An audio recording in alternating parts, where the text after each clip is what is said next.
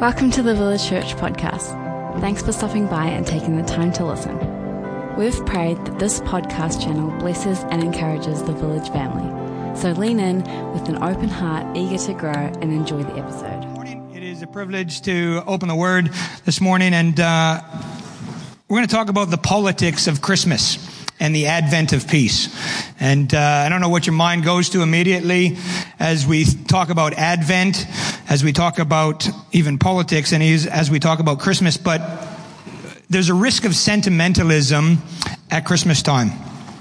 Jesus, a baby in a manger, meek and mild, this cute, cuddly baby Jesus. Even some of our Christmas carols lead us to think that way. Silent Night, lovely song, but Holy Infant, so tender and mild, sleep in heavenly peace. And I, like Dan, I'm not going to sing that for us. And it is true that God came into the world he made as a vulnerable and dependent child so that all of us can identify with him. But the reality of what he accomplished in his coming is far from sentimental. Is far, far from sentimental. The prophecy through Isaiah that Clay read for us, all that Jesus did was all wrapped up in that swaddling clothes and laid in a feeding trough. There was a shift in the unseen realm with the coming of Jesus as a baby, the arrival of the Prince of Peace into the world. God actually turned the world powers right side up. They'd been turned upside down by sin, and God turned them right side up with the coming of Jesus.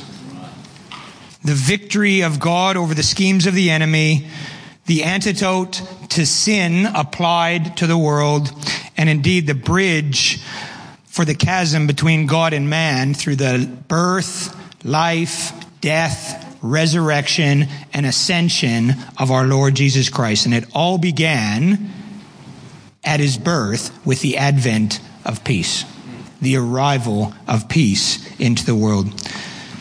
So if you have your Bibles, please open them with me to Isaiah chapter 9, verse 6 and 7. I'm going to read from the ESV. My encouragement, please bring your Bibles to church. If you don't have a Bible, please come and see me and I will buy you one for Christmas. I'm serious. If you don't have a paper Bible, come and see me. You will get one for Christmas. Isaiah chapter 9, verse 6 and 7. For to us a child is born, to us a son is given. And the government shall be upon his shoulder, and his name shall be called Wonderful Counselor, Mighty God, Everlasting Father, Prince of Peace. Of the increase of his government and of peace there will be no end. On the throne of David and over his kingdom to establish it and to uphold it with justice and with righteousness from this time forth forevermore. The zeal of the Lord of hosts will do this. Thank you, Lord, for your word.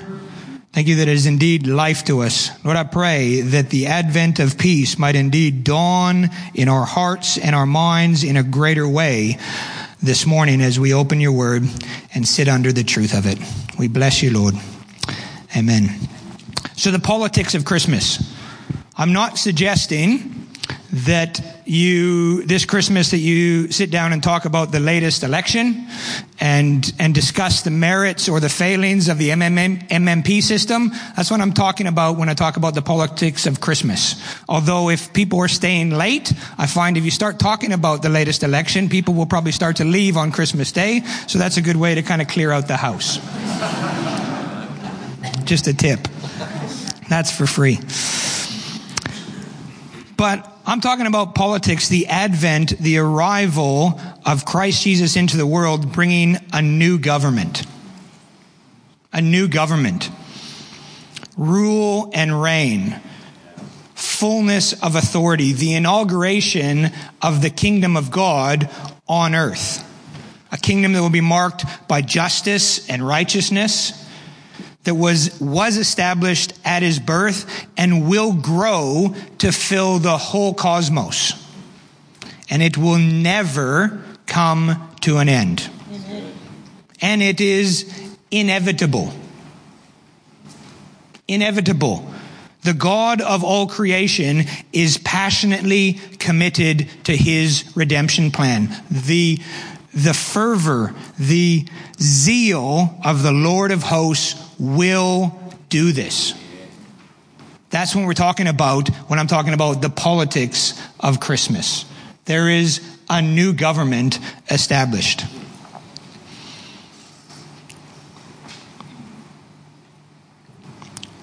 This child that was born isn't waiting to maybe perhaps one day rule once he works out some sort of power sharing arrangement. We were not given a son who aspired to maybe one day, perhaps, if we all agree, to have the government on his shoulder. Just as surely his, as his coming was promised, the result of his coming was promised. The result is the government shall be, the government is on his shoulder. This is the anchor that keeps us, that gives us strong and absolute confidence to not be swept away. What we see and even experience in our own lives brokenness, loss, strife, grief, hatred, hostility. We witness and experience these things in our life, and if our hope is in meek and mild baby Jesus, that isn't much of an anchor to hold us at all. But the government is on his shoulder. The power, the authority, the reign of Christ began with the advent, the arrival of peace. I'm going to suggest for all the benefits of democracy, and I'm thankful we live in a democracy we do, we don't, I think we become a little bit anesthetized to the true understanding of authority and rule when the scriptures speak about a king, Jesus. Fortunately, God in His grace gives us four titles for this new government double titles Wonderful Counselor, Mighty God, Everlasting Father, Prince of Peace. And we're going to look at those four to help, and I believe, give us greater revelation of what it means, this authority and rule that Christ came in. Wonderful Counselor. Has anyone ever seen Handel's Messiah performed? Like I get shivers just thinking about when that just, oh, it's just amazing. When, uh, anyway, wonderful counselor. Wonderful counsel- counselors think king. Think king. The count, he has the plan. Not just a plan, but the plan. And not just the plan, but he has the provision and the power to see it accomplished. Isaiah 46, verse 9 and 10. Oh, if my daughter was here, I'd ask her to quote it. I am God, and there is none like me declaring the end from the beginning and from ancient times things not yet done, saying, My counsel shall stand and I will accomplish all my purpose. He has the plan and the power and the provision to see it accomplished. Psalm 32 verse 8. I will instruct it. Now, that sounds wonderful and great and big, but you go, God, but what about me? What about my situation? What about where I am? I need a wonderful counselor. Psalm 32 verse 8. God says, I will instruct you and teach you in the way you should go. I will counsel you with my eye upon you. God's great, big, majestic plan, that which was from the very beginning that He is working out, lands with us and He says, I will counsel you with my eye upon you. Talk about the arrival of peace. Psalm 73 verse 24. You, Lord, guide me with your counsel and afterward you will receive me to glory. His counsel, His plan, His way. Directing our lives by His Word and by His Spirit. If we had time, and I passed around the mic and I said, give me, tell me a time when you sought God, when you sought His counsel, and His counsel was contrary to what looked at appeared in the natural, and yet you trusted God and His plan and His way, and the result. Was it wonderful? Was it marvelous? Was it miraculous? Was it awesome? Why? Because He's a wonderful counselor. Philippians 4, verse 5 and 7. Rejoice. Well, verse 4 says, Rejoice. I say again, rejoice. The Lord is at hand. Do not be anxious about anything. Don't lack peace about anything, but in everything. That, like God's being pretty specific here. Don't be anxious about anything, but in everything. Doesn't leave anything out, does it? Not much wiggle room. Can I just please be anxious about this, please, Lord? No. He didn't give us any wiggle room. But in everything, by prayer and supplication, with thanksgiving, let your requests be made known to God, and the peace of God, which surpasses all understanding, will guard, will protect, will shield your hearts and your minds, where? In Christ Jesus, the Prince of Peace, the advent of peace the arrival of the one who can and does give us his peace. His way has proved true despite, despite what it looked like at the beginning. Wonderful, wonderful, and awesome result. That is the government that is on his shoulder. Mighty God. I'm going to, Mark shared last week as we talked about the church as an army. But think mighty God, think warrior. We don't oftentimes think of that, and it's an unpopular thing in 2023 when we old, read the Old Testament that the God of the Bible acts violently against his enemies. Violently. Remembering that, that God's enemies are not flesh and blood. God's enemies are principalities and powers. God acts violently against them. He is a mighty God. He is a warrior. Deuteronomy 10 17, for the Lord your God is the God of gods and the Lord of lords, the great, the mighty, the awesome God who is not partial and takes no bribe. Psalm 24 verse 8, David says, who is this King of glory? The Lord, strong and mighty, the Lord mighty in battle. Exodus 15 verse 3 and 6, if I paraphrase, the Lord is a man of war. Glorious in power, and the Lord's right hand just shatters the enemy. This plan that God has, that He is working out, cosmically and through our lives, He has the power to accomplish it. He is the mighty God. 1 Corinthians 15 verse 24 and 20 to 27. The end comes when he delivers the kingdom to God the Father after destroying every rule and every authority and power. How can he do that? Because he is the awesome and mighty God. For he must reign until he has put all his enemies under his feet.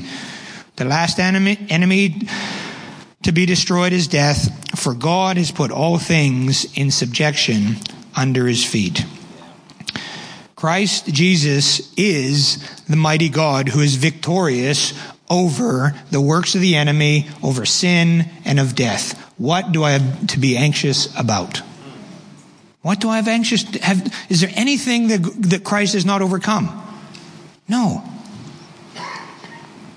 And I would say here for us in 2023 in New Zealand and the West in general, we focus on the fact that Christ has overcome and paid for our debt for sin. That substitutionary atonement, if you wanted the theological term. Praise God that Christ has paid my debt. But for the first millennium of the church, the primary focus, and I would say in most of the global south and where the gospel is having its greatest impact and expansion, the thing that is celebrated and amazed and just gloried in is that Christ is victorious over the schemes of the enemy. Christ is victorious. Did you hear that? He is the God of gods and Lord of lords. Talk about the advent of peace. Is there anything more powerful than Christ? No. No. Nothing. Nothing. What can separate us from the love of God? There's a great big long list. And the answer is nothing. Nothing. Christ has indeed been victorious over Satan. If I had to pick just one favorite scripture, this might be it in Colossians 2, verse 15. He, Christ, disarmed, took away from, disarmed the rulers and authorities. Not only that, did he, not only did he take their toys, and he put them to open shame. Open shame. I think tar and feather, naked, walking through the streets, sh- open shame by triumphing over them in the cross. He is victorious. We just sang the song, Oh, come all ye faithful, joyful, and what? Triumphant. Hello. You ever watch a rugby game after you know the result? Yeah, I, sometimes I do. Um, most times I what? And you know what? What happens when your team is down three tries in the first half and you know the result? You don't get too bent out of shape, do you? Because you know the result. Can I say, people, in the midst, and like we got stuff going on in our lives, don't we? All kinds of things that try to push back against this truth of the peace. But if you know the end, you know the result. You know the reality. Despite all these things that would seek to compete with that true reality, talk about peace. Michael Bird, a author, says this Satan's force is spent. His worst was no match for the best of the Son of God. The fatal wound of Jesus deals a fatal blow to death. The powers of this present darkness shiver as the looming tsunami of the kingdom of God draws ever nearer. Christ is victorious. He indeed is the mighty God. We have a wonderful counselor. Talk about peace, not left to figure it out on our own. His word as a light to my path and a lamp unto my feet. The Holy Spirit to guide me. The fellowship of believers to support me. Shepherds to watch over me. Praise God. Talk about an advent of peace. A warrior God who has achieved victory over the power of the enemy, over sin and death. Christ is victorious. And that's only 50% of this government of peace that Christ brings. Everlasting Father. Everlasting Father. Psalm 145, Psalm 145, verse 13. Your kingdom is an everlasting kingdom, and your dominion endures throughout all generations. Which generations? All of them. All of them. His dominion. Again, his, he's mighty. His counsel, his plan, his power, all being worked out. Where? Throughout all generations.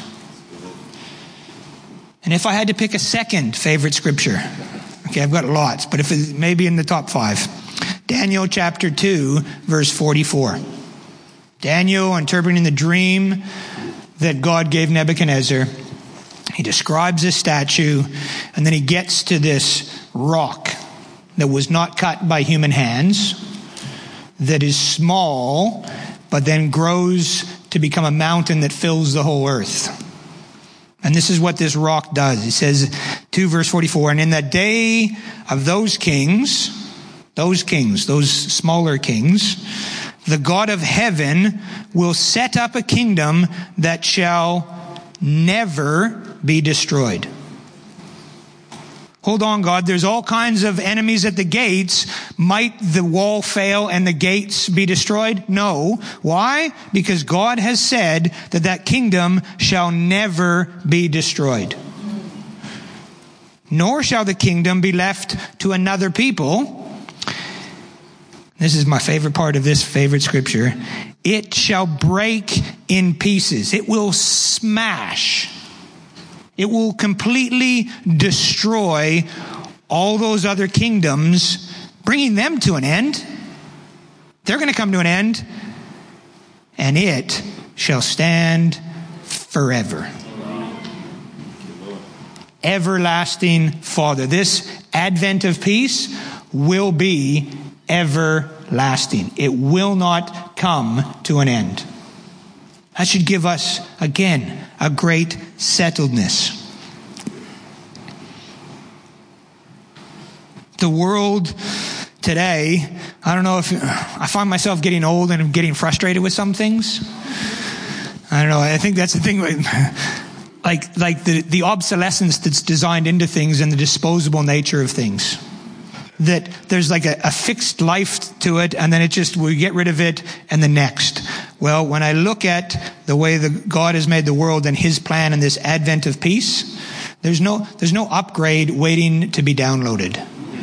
There, there's no latest version that i need to have. This advent of peace is everlasting. And when i look at our government today around the world our earthly governments of three and five year terms, and even those that are president for life, their reign will one day come to an end. But this advent of peace, the arrival of this everlasting kingdom, is indeed everlasting and enduring forever. And I love, I love, God is so kind to us everlasting Father. Because we can think king and government big out there, but everlasting Father. What has God, what has Christ done? He has brought us into the family of God.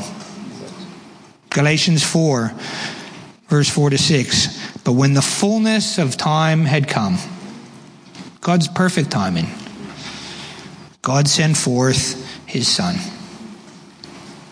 born under the law to redeem those who were under the law, so that we might receive adoptions as sons. And because you are sons, God has sent the Spirit of His Son into your hearts, crying, Abba, Father. This everlasting kingdom we have access to and intimacy with our Father because of Christ.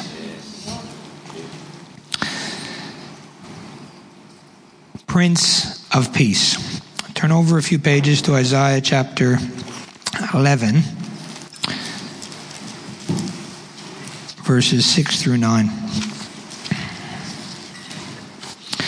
This describes this shalom of God, this peace of God that is complete, that is not lacking anything. There's a tranquility and a contentment there's a prosperity and a soundness and a safety to this peace of God. Isaiah 11, verse 6 to 9 says, The wolf shall dwell with the lamb, and the leopard shall lie down with the young goat, and the calf and the lion and the fattened calf together. And a little child shall lead them. The cow and the bear shall graze, their young shall lie down together. And the lion shall eat straw like the ox.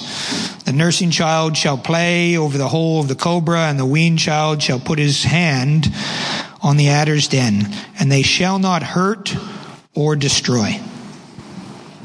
In my holy mountain, for the earth shall be full of the knowledge of the Lord as the waters cover the sea. Praise God. this shalom, this Prince of Peace, he has come and inaugurated a kingdom on earth that will ultimately one day look like that. It doesn't yet. It doesn't yet.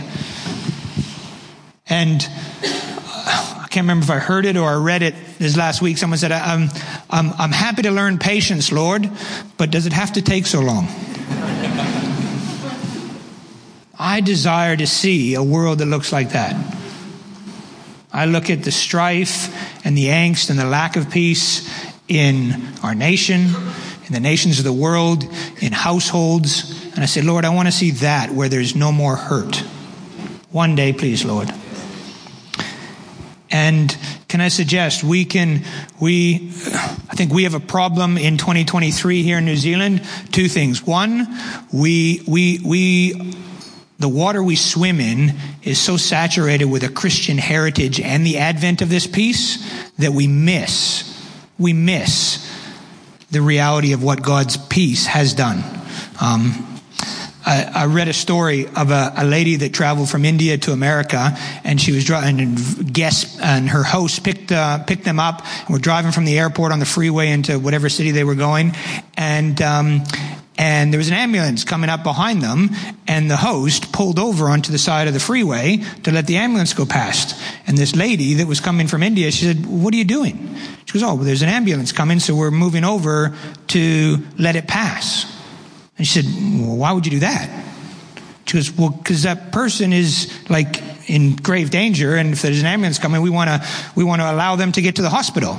She goes, But why would you do that? You don't do you know them? Well, no, it's just it's just another person. And she just broke down and wept. We don't even realize that the value of human life the whole idea of human rights, the foundation of our government, the foundation of our laws on the sanctity of human life is a result of this gospel of peace bearing fruit for the last 2,000 years. And I think we tend to look in too small bites. We look in, we think in 50 year blocks, or if we're really big, we think in 100 year blocks. But God is redeeming all of the cosmos. Every last square inch of it. And it's going to take some time. And if we look, we can see his peace, his government on the increase. And it will continue to increase until it fills the whole earth. Back in the fifth century, my ancestors, the Celts, used to sacrifice babies on fairy hills in front of druids in order for a good harvest. That's what happened. That was my ancestry. Guess when that stopped? When the gospel came through St. Patrick. This advent of peace came to the British Isles and child sacrifice stopped. That was in the fifth century. 200 years ago in China, there was a handful of Christians that had survived persecution and exile. And now there's over 100 million people that know this wonderful counselor and mighty God, and growing every day. In this nation, only 183 years ago, not that long, the good news of this advent of peace came fittingly on Christmas Day fittingly to a nation where there was violent utu, revenge between competing tribes. When there was someone, something that happened, there was violent revenge that happened between and a life for a life. Guess what brought that to an end? The advent of peace coming. We're going to look in bigger chunks and realize that this gospel of peace, this advent of peace, is bearing fruit and it will continue to. It is inevitable. The Lord of hosts will accomplish it. From 120 in the upper room, waiting for the Spirit to come, to 2.3 billion Christ followers on the earth today and growing daily. Peace is on the increase. Peace is on the increase. And of the increase of his government, there will be no end. The only end is when it fills the whole cosmos. That's the only way it can end.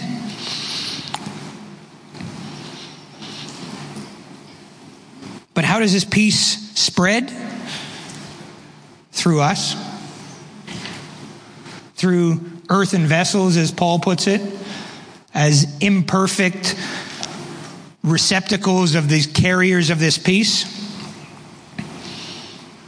But and it's most effective when we are obedient to what the king says.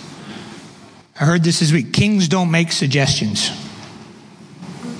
Kings don't make suggestions. Kings make give commandments and it and his subjects obey them. 2 Corinthians 5 verse 16. We are ambassadors for Christ. God making his appeal through us. So what do we do? We implore you on behalf of Christ be reconciled to God. We're his agents. We're the agents of those peace. Can God do it supernaturally without us? Yes. Does he, does his, is his design to use us? Absolutely. His primary means. Visions and dreams, drawing people to himself? Absolutely. Supernaturally shutting armies down? Absolutely. Faithful Christ followers overcoming by the blood of the Lamb, by the word of their testimony, and not loving their life unto death. That is how this gospel and this kingdom of peace spreads until it fills the whole earth. So, increasingly in New Zealand, there's a request for us to keep our faith indoors.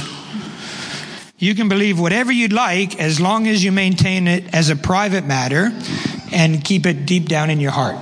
Just, just, just you and you and Jesus. That's okay. We don't mind, but please don't share it wider than that.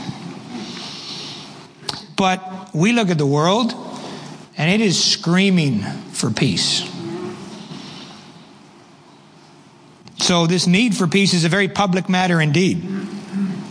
The star appeared in the sky to announce the birth of the King, of this wonderful counselor, of mighty God, everlasting Father, Prince of Peace, the one who would hold a universal scepter with which to rule the whole cosmos. And such scepters are not held privately they're not stored in closets, and they're certainly not kept to oneself. Jesus is really the king of everything he has made, and that's no private matter. Well, so we sing about it in the public square. We declare it. We say Merry Christmas to people like we mean it. We have a spring in our step, and people go, Why are you so happy? You just fought all the traffic I did to get to where you're going. Why are you so happy? Because I know the Prince of Peace. Well, who's that? I had a conversation with someone this week and discovered that they, they think that this life has no meaning and it is a long dirt nap at the end. I was so sad for him. We got interrupted, but fortunately he works in the immediate area, so I'm going to have lots of opportunities to have conversations with him. But we as a people, God uses us to be advocates and declarers of his peace. We're the peace bringers. Peace is on the increase. We sing, we dance, we eat, we drink, we're merry, we proclaim Merry Christmas. Why? Because a child has been born. A son has been given, and the increase of his government and peace, there will be no end.